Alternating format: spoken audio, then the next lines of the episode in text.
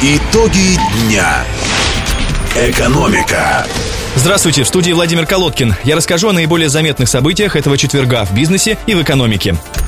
Внутренний рынок. В преддверии летнего сезона уральские авиалинии получили разрешение на совершение полетов в Анталью. Как сообщает агентство РБК, это первый с момента ухудшения российско-турецких отношений допуск Росавиации на организацию регулярных пассажирских перевозок в Турцию. В соответствии с приказом, регулярные рейсы на турецкое побережье Средиземного моря могут осуществляться из Ростова-на-Дону, Казани и Нижнего Новгорода до 7 раз в неделю. Ранее самолеты уральских авиалиний летали в Турцию на условиях чартера, однако с 1 декабря прошлого года чартерные воздушные перевозки между Россией и Турцией запрещены. Запрет был введен правительством России в качестве одной из специальных экономических мер воздействия на Турцию в связи с ухудшением отношений двух стран.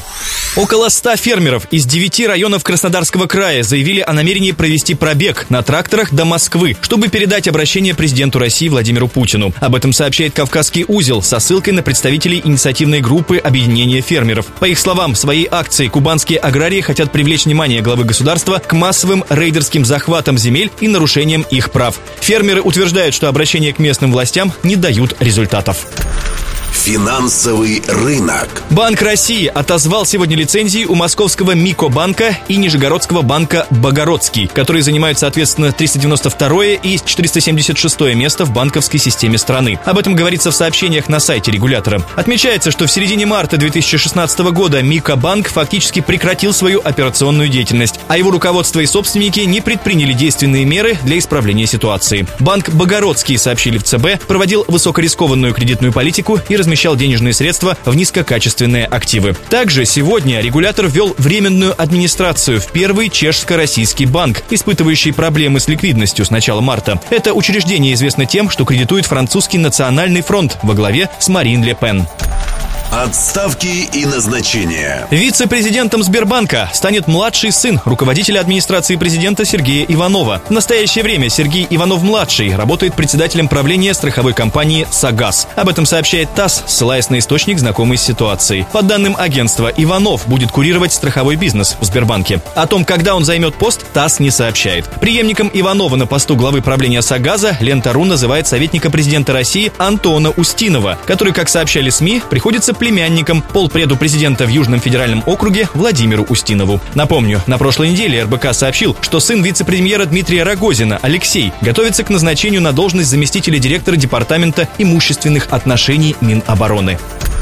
Локальный бизнес. В 2015 году ростовские следственные органы возбудили 200 уголовных дел в отношении бизнесменов. Об этом сегодня на совместном заседании Совета по предпринимательству при правительстве области и комиссии по снижению административных барьеров сообщил замначальника областного следственного управления ГУ МВД Сергей Стребков. По его словам, арест и заключение под стражу применялись к пяти бизнесменам. При этом с начала этого года было арестовано три предпринимателя. По мнению донского бизнес-омбудсмена Олега Дерезы, оглашение статистики – это уже большой шаг к конструктивному диалогу бизнеса и правоохранителей. Стоит отметить, что представители делового сообщества, присутствовавшие на заседании, не согласились с представленной статистикой. Председатель Совета предпринимателей Ростовской области Игорь Симаков уверен, большинство уголовных дел просто переквалифицируются и уходят из разряда экономических. Такого диалога не было никогда. Да мы впервые услышали цифры. Сказать, что я, ну, я им доверяю, я им не доверяю. В нашем списке гораздо больше, в два раза больше людей, потому что многие квалифицированы иным способом, то есть взяли по 159, да, а потом переквалифицировали, что он там сбил на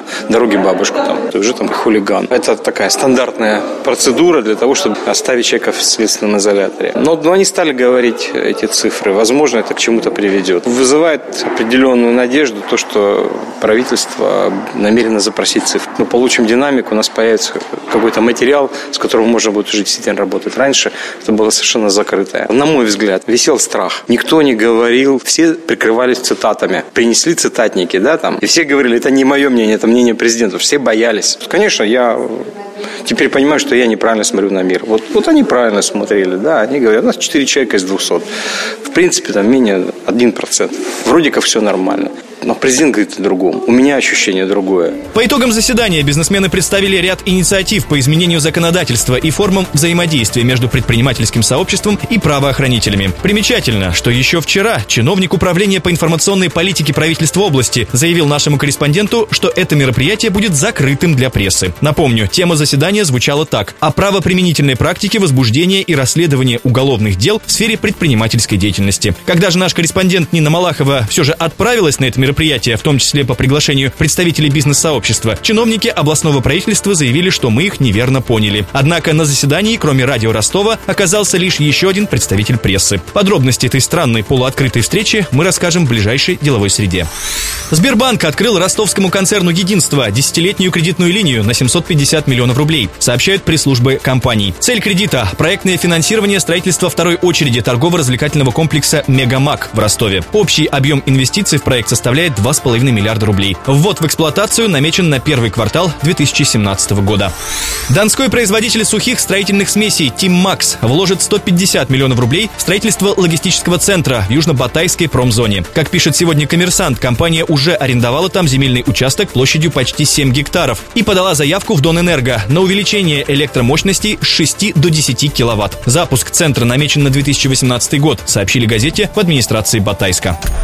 Индикаторы. Официальные курсы доллара и евро, установленные Банком России на завтра, 25 марта, заметно подросли. Европейская валюта поднялась на 1 рубль 24 копейки до отметки в 76 рублей 93 копейки. Официальный курс доллара прибавил 1 рубль 29 копеек и составил 68 рублей 93 копейки. Это были основные итоги дня в экономической жизни мира, страны и нашего региона. Над выпуском работали Владимир Колодкин, Нина Малахова и Виктор Ярошенко. Очередные итоги мы подведем завтра в 7 вечера.